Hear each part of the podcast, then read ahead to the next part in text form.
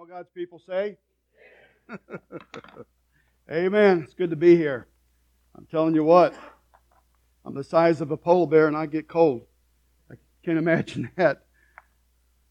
Where I come from, 30 degrees is about the coldest we experience. And when it's uh, 50 degrees, we think we're in a blizzard.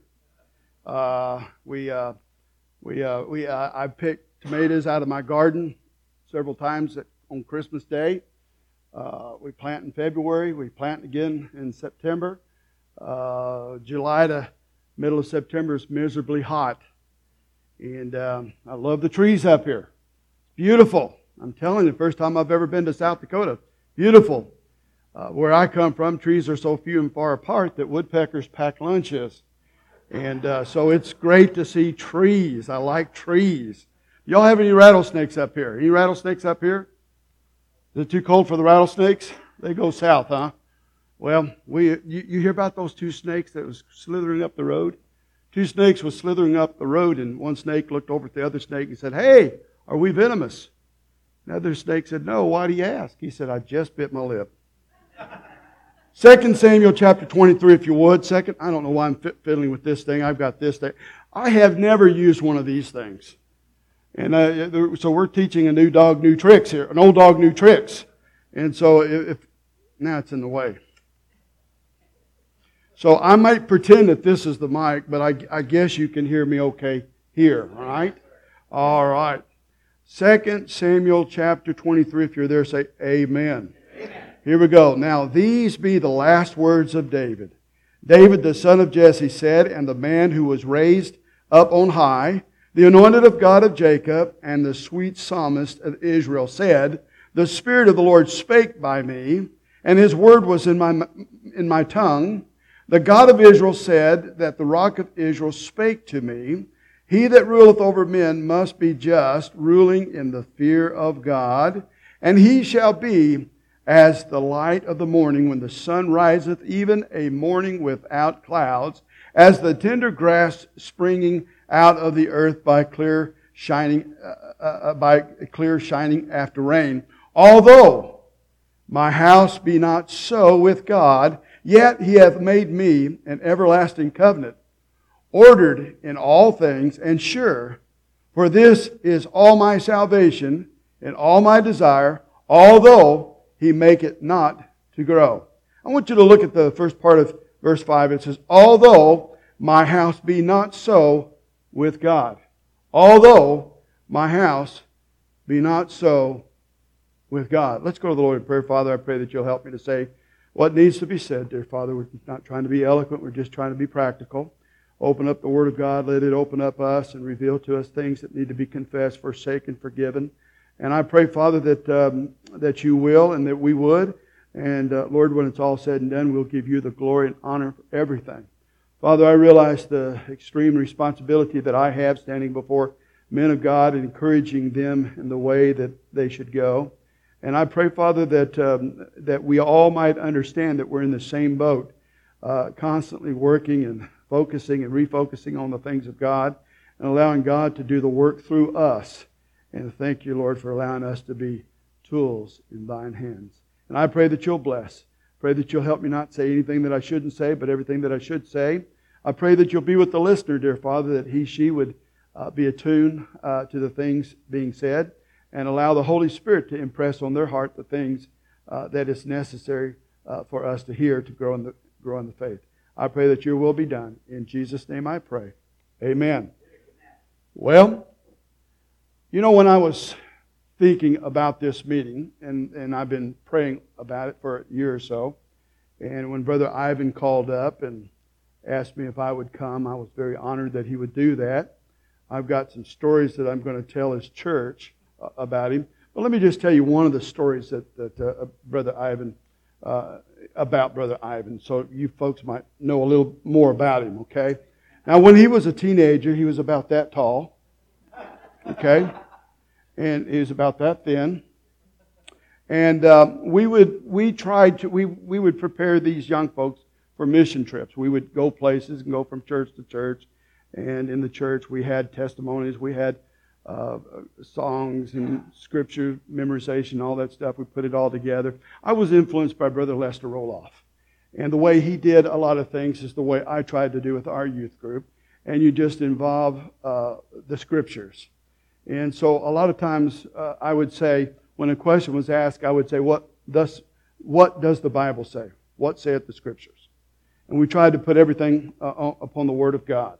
And so with Brother Ivan, you know, like I said, he's about that tall. He couldn't see over the pulpit. But I had him, um, I decided to try to get him to start preaching. I found out that he's as sharp, just as sharp as they come. Very, very sharp witted. Very, very sharp. Okay, his daddy, his daddy's that way too. Uh, but this young man, he was very sharp at a young age. And when you looked at him, you thought he was about 10 years old, if, if that old. And he was a teenager, I guess what, about 15? And, but just this size, he looked, he looked quite young. And so when I'd get him to give a testimony or, or preach uh, from various churches that we would go to, uh, we would have to get a little stand for him to step up on so that he could see over the pulpit. And then when he opened up, boy, he let it rip, potato chip. I mean, he was quick witted. He had a good outline and he preached his heart. He was loud. He was clear. And, um, you know, of, of everybody that went through and, and whatever they said, uh, it always seemed like the preachers would always draw their attention to Brother Ivan uh, because they didn't expect much and they got a whole lot more than they ever thought. And uh, he, he did a real good job. But on these trips, it was back during the days that all of us guys could sleep in the same room. So we might have 10, 12 guys in, in one motel room. Uh, we were trying to save some money and, and get far on our trip. And uh, so uh, my, my, my statement to the guys was uh, the, the biggest and the smallest will have the same bed. I'm the biggest, Ivan's the smallest. Okay? All right, so we had our devotions, we prayed our last prayer, we told everybody they're going to go to purgatory if they don't shut up and go to sleep. And uh, we went to sleep. Three or four times in the night. I kid you not. I had to pick Ivan up off me and put him on his side of the bed, hugging me.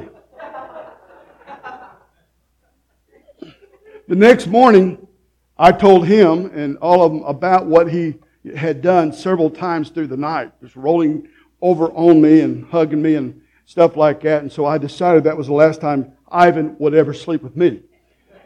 In fact, that's the last time any guy has ever slept with me. But uh, I thought we'd have fun. And uh, so I, the next time he got to speak, I, I got to tell that story how he just, you know, I had to pick him up and put him in his spot and people were laughing. So he stood up here and he says, folks, he said, this is the rest of the story. He had the biggest and he had the smallest in the same bed. And you know what that does to a mattress? he said, all I did is roll downhill. Keen outsmart that little nitwit. But we had a great time.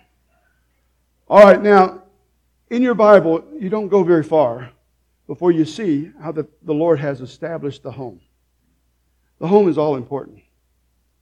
When I was a young preacher, and I'm not a young preacher anymore, I've been pastoring for 37, almost 38 years. I've been in the ministry uh, for 40 something years now. I've seen a lot. I've seen a lot of burnouts, a lot of just nonsense. A lot of nonsense that nauseates God in the ministry. I've seen a lot of it. And um, the Lord has allowed me to see a lot of those things. And I remember as a young, impressionable preacher hearing these old timers stand up and, and uh, just encourage us in the things of God and what we need to do as preachers. And uh, if I called this preacher's name, you would know him. He's famous. And uh, this is what he said to us young preachers. He said, Young preachers, you take care of God's business, and God will take care of your business. Meaning you just go do the things of God and neglect your family if you need to because God will take care of it. And it sounded good the way he put it out there. And he talked about himself uh, making all these trips constantly and, and saying goodbye to his family and letting God take care of them. What's really sad is God didn't really do a good job with his family. What's really sad is the only child that he had turned out not to be uh, such a good child. I knew of another preacher, that had somewhat of the similar uh, idea, and he's a famous preacher too. And he had two boys, and one of them turned out to be a heathen. And the other one just was not a good Christian, but he was, he was saved. And uh, when we asked him in a questionnaire about his family, he would hang his head down low and say, I failed. You ever hear of the failings of Billy Sunday? Now, he's done some great things. But I'm telling you, if God has given you a wife and some children, He expects you to take care of business. He expects you to take care of, I believe, what is the most important ministry you have. And that's your family. If you neglect your family and they go wayward, then you've disqualified yourself for the ministry. There's a lot of preachers don't understand it. You better take care of the home fires uh, or, or, it'll burn you up if you don't. And take care of, uh, of, of, of the family. And so tonight I want to talk about King David and I want to talk about the heartbreak that he had. I want to talk about uh, the latter part of his life and I want to say some things that, that might uh, just help us to realize the priorities that we have that we ought to, uh, we ought to be found faithful in. And I, I believe the home is all important. All right, here we go. I want you to notice in verse 1 there where it says, Now these be the last words of David. Did you know that sometime, somewhere, somehow, some way, the last thing you say will be the last thing you say? You, it, it, might be a, a, bad word, it may be a good word, it may be a happy word, it may be a sad word, it may be just a word in passing. But somewhere, somehow, someday, it's going to be your last word. Now, when I do funerals, I like to find out what you remember last about the person that died. And I usually say, What's the last thing you remember? And what do you think is going to be said about you? What do you think? You think you're going to say, Well, they had an attitude, and we had an attitude, we had words, and then uh, God took him to heaven. Do you realize the spouse that lives with a thought like that, it's, it's heartbreaking? I knew, a, I knew a lady back home. Uh, she lost her husband at a young age. And um, she said, We had words that morning. He went off to work and he never came home. She says, Now I've got to live with the fact that uh, I said some unkind things to my husband. He responded likewise. And uh, that, that's our last memories of each other. Well, someday, some, somewhere, somehow, something's going to be your last words. You know, our days are numbered. Some people have more days than others, but we've all got a, a, a number of days. And God knows when that time is. Our times are in the hands of God. Now, King David was expressing his heart with his last words. First, he started off by praising God. He stated that God raised him up on high. Did you notice that? He's just praising God. These are his last words, and he's praising God, and he stated that God raised him up on high. It was God who anointed him. It was, uh, you understand that uh, uh, because you're God's man, that you're a special target to the devil? If he can get you to be a hypocrite in one way or the other, if he can get you uh, out of sorts uh, with God, uh, somebody's going to be influenced by that. Can I tell you probably who will be the greatest influence when your walk with God is not straight and narrow? It's your family. You know who the hardest person to pastor is? It's your wife.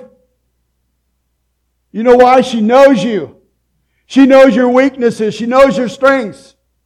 She knows when you stand up and say, folks, this is what we need to do. And she knows how inconsistent you are. I know how inconsistent I am. Many times that humbles my heart because I have to say before everybody, we're in the same boat, uh, rowing the same direction. I have issues with the flesh. Sometimes the flesh says things that it shouldn't say, does things that it shouldn't do, and crosses forbidden lines as it shouldn't do. And I'm the pastor. And if, if the pastor can have problems, then everybody can have problems. But I believe that you're a special target for the devil. And I believe that uh, we need to understand that, that the devil is after leadership. Spiritual leaders are attacked by Satan to hinder their leadership. Satan doesn't want you or your church to succeed.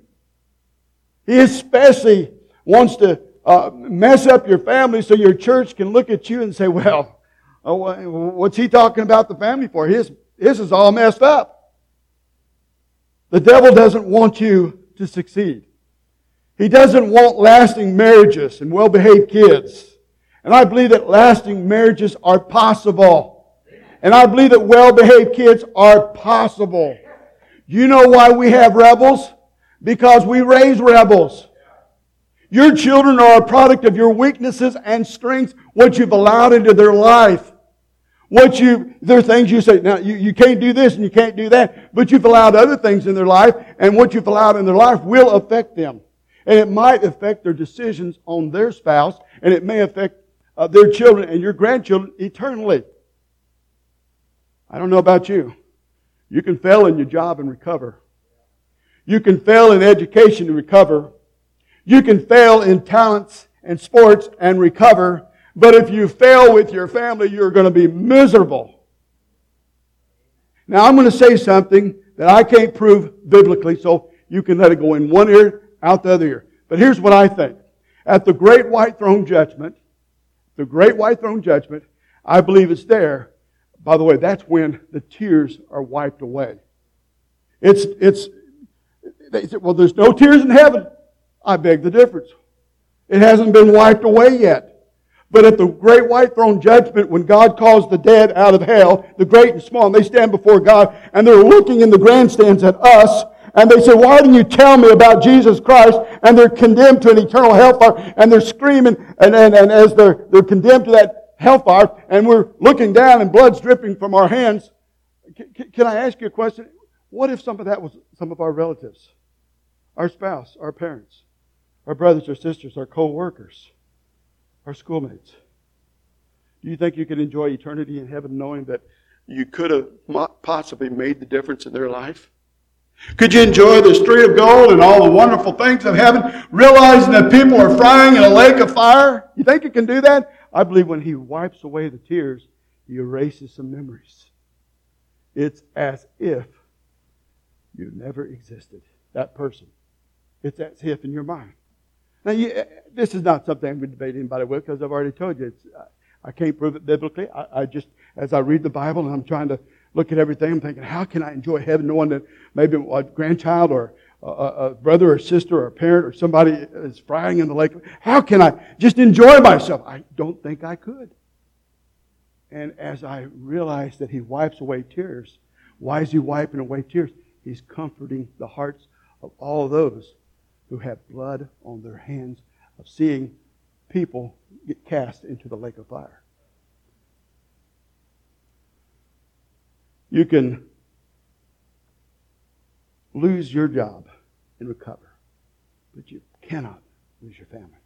You've got to make that a high priority. The devil wants dysfunctional homes. David was anointed by God and raised up on high for God's glory. The devil doesn't take this lightly. But David continues. It was, it was God who honored him as the sweet psalmist of Israel. God gave him talent to write 73 of the 150 Psalms. David said the Spirit of the Lord spoke by him and in his mouth, and it was God the Father and Christ the rock who made him king. God's rules were simple. Two things. Rulers must be just, and rulers must rule in the fear of God. That's what he said here. All right, now politically, that's correct. And it's also correct domestically, in the home. The rulers must be just. And rulers must rule in the fear of God. Why is it so many preachers' children have turned their hearts from the ministry? Oh, the ministry is too hard for them. No, no, no, no. I've seen, I've seen kids uh, with their parents go, go, go through a lot of stuff. Unnecessary stuff, heartaches. Uh, but they stay together as a family. And they eventually come out on top because they're found faithful in serving God. But I've seen preachers fall by the wayside because of their families. Because they haven't walked the walk and talk talk at home. It only sounds good at church. And children can see the difference. David further praised the Lord in verse 4 for giving him hope. And he shall be as the light of morning when the sun riseth. You've heard the phrase, if I can make it until daylight, because daylight gives hope. Dark, dreary days with clouds can be depressing. However, cloudless days give hope. Tender grass springing up gives hope after the coldness of winter. David, with his last words, was giving God praise for blessing him. After giving God praise, look what he said in verse 5. After he's telling the greatness of God and what God has accomplished in his life, in verse 5 he says, Although my house be not so with God.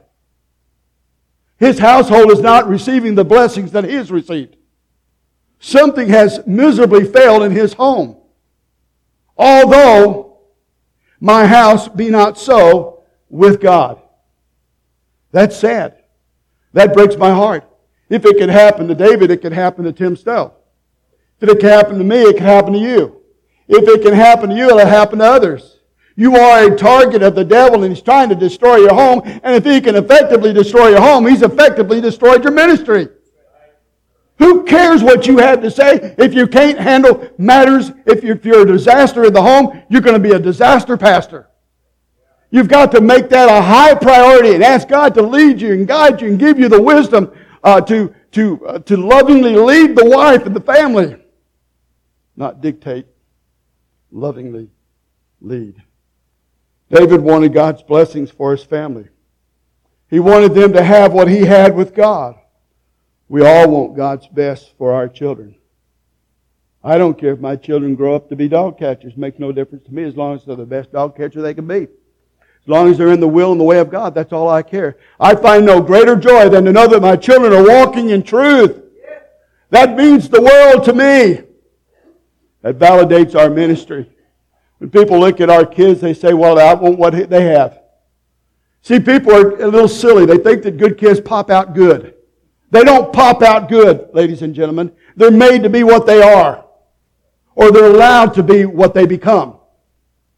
And so what we've got to do is we've got to put, uh, realize the responsibility that we have and, and address our responsibility and take it seriously and ask for wisdom from above and raise our children for the glory and honor of God, then people will see that and they'll say, I want what you have. What you have is important for me to hear. You know when Enoch started walking with God? Read it. It's after he had a child. He felt the responsibility, the responsibility having. I think that man, when he realizes he's got a wife, he's got some responsibility. And if he never walked with God, he better start walking with God. And how sad it is when a woman becomes the spiritual leader of the home. Now, if the man's not going to be the spiritual leader, the children need somebody to lead them spiritually. And thank God for a willing wife that's willing to be that if her husband isn't. The man of God ought to be the man of God. We see that in verses 1 through 4. I will recap. David was raised on high. He was anointed by God. He was called the sweet psalmist of Israel. He was speaking on speaking terms with the Holy Spirit, God the Father, and Jesus the rock.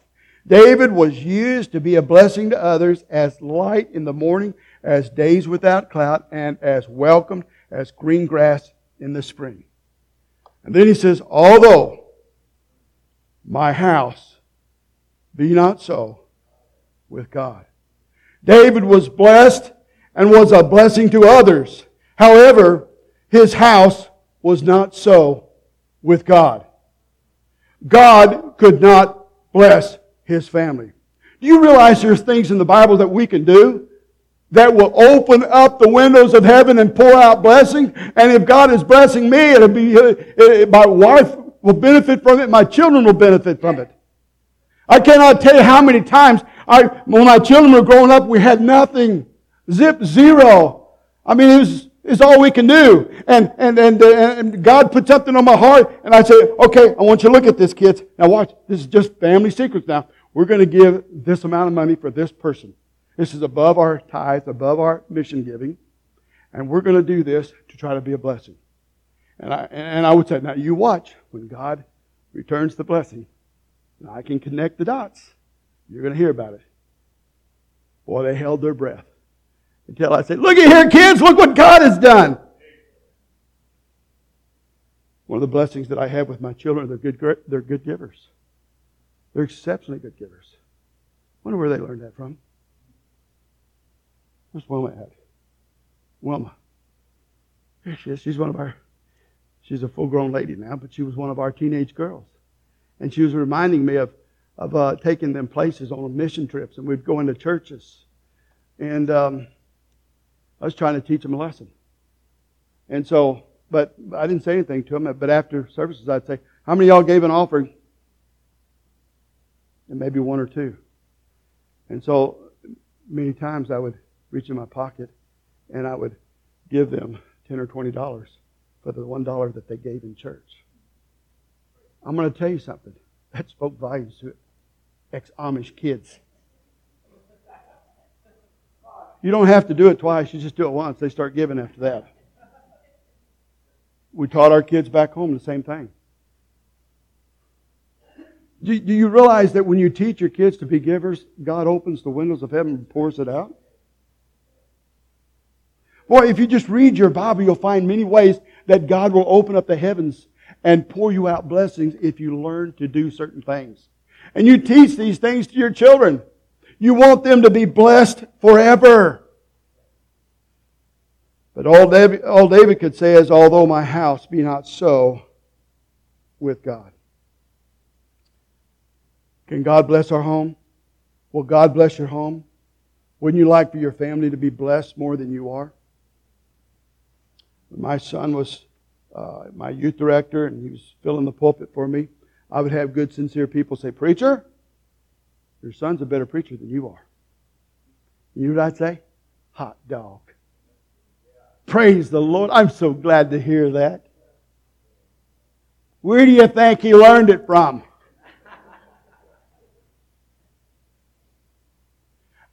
I started at level zero. He started in a preacher's home. We ought to expect our kids to be better Christians than we are. But why isn't it? Why is it that our children seem to be less Christian than we are? And their children less than they, and their children less than they, when it ought to be just the opposite effect. Somebody has let the ball down. My wife and I had saved parents but not a Christian home. We started ground zero with our children. We were not trained to walk and talk as Christians. What we learned, we learned in church. We learned with other mature Christians. I remember many times saying, boy, I want to be like that child of God. I want to be like that believer. I want to do, I want, I, yeah, that's what I want to be. As a young husband, I would look and watch how uh, people would treat their wives, and I said, I want to develop that in my life too. And so I tried to treat my wife uh, that way. And then as parents, we watched uh, good parents and how they dealt with their kids, uh, both uh, in, in, ways of discipline and ways of being a blessing and ways of being an example. You watch, and then you start implementing those things in your home. But proud people, oh no, they can't learn from somebody else because a proud person thinks he knows it all. A proud person. Well, by the way, that's another way you can teach your kids to get blessings from heaven. Teach them to be humble. You know, you got a child. And one of the issues that I had with Brother Ivan when he was young, he was so good and so witted, so smart, so he projects his voice. And, and like I said, he was always identified. Many times he was publicly identified with his, his skills and his talents and everything like that. My greatest fear for him was it would build his pride level, make him think he was somebody when he's just a piece of dirt like the rest of us.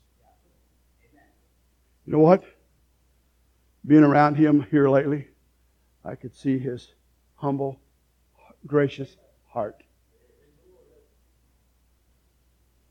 Thank you, Daddy.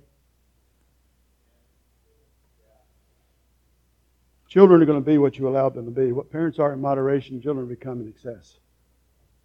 So if you're humble in moderation, uh, they'll be less humble. If you're if you've got pride issues, they're going to have greater pride issues. What parents do in moderation, children uh, do in excess. Folks, there are just things we wouldn't do in the home or allow in the home simply because it would be a bad example to our children. We wanted to be found faithful when it comes to establishing a Christian home. You understand that the word Christian means Christ like, right? Did you know that there's some lost people on their way to hell that's more Christ like than some saved people we know? I have been hurt more often by saved people than by uh, hellbound people. You know, I, I would like to say I've never been a problem to my pastor. I've been an encouragement and a help to my pastor. I feel that uh, what goes around comes away. You know, you reap what you sow. And if you've been a horrible uh, example to somebody, then something's going to turn around and be that for you.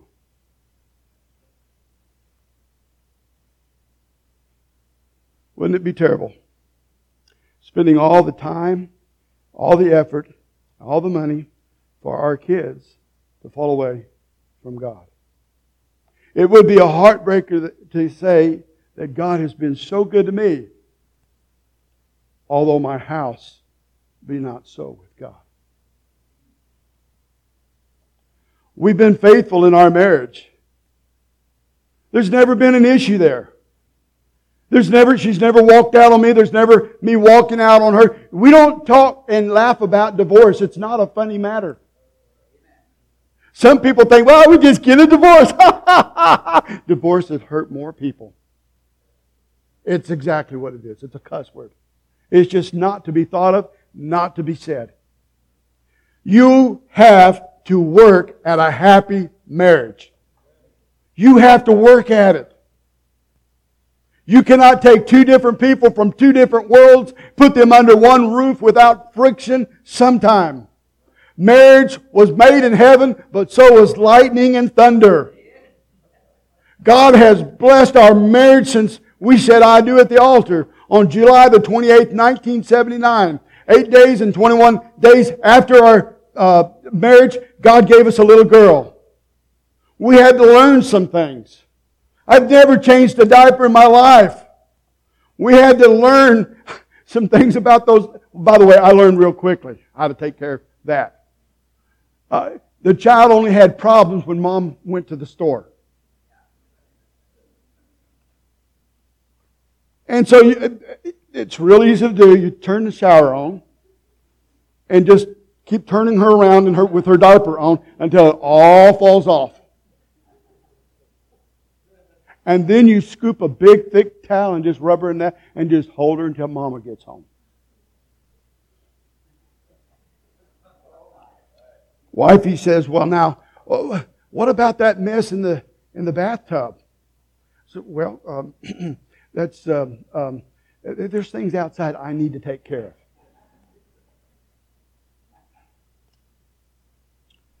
Folks, the greatest blessing I can be to my children is to love their mother.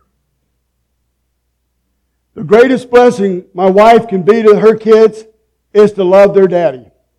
And if our children see and feel and experience love between mom and dad in the home, that's all they know. It doesn't mean there's not going to be uh, some friction here and there, but uh, chase your wife around the house in front of the kids occasionally and give her a big smooch. Them kids are grossed out. What they're looking. They're watching. You're an example to them. They ought to be. I've got a problem with anybody that won't, a man that won't chase his woman around the house and give her a kiss. We got a problem there. We're living, we, we're in a day and age that, that men and women don't do that much anymore. Men chase men and women chase women. We don't do that. We preach against that.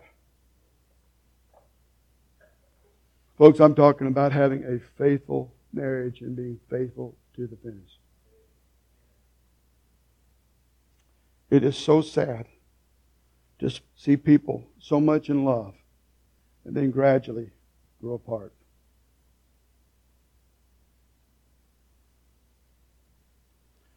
Thirteen feet, you know, they've been social distancing uh, for a long time. The older they get, they don't hold hands, they don't sit close together, you know that tickles me when I see people in our church just close together. Well, I encourage that. As parents, I encourage that.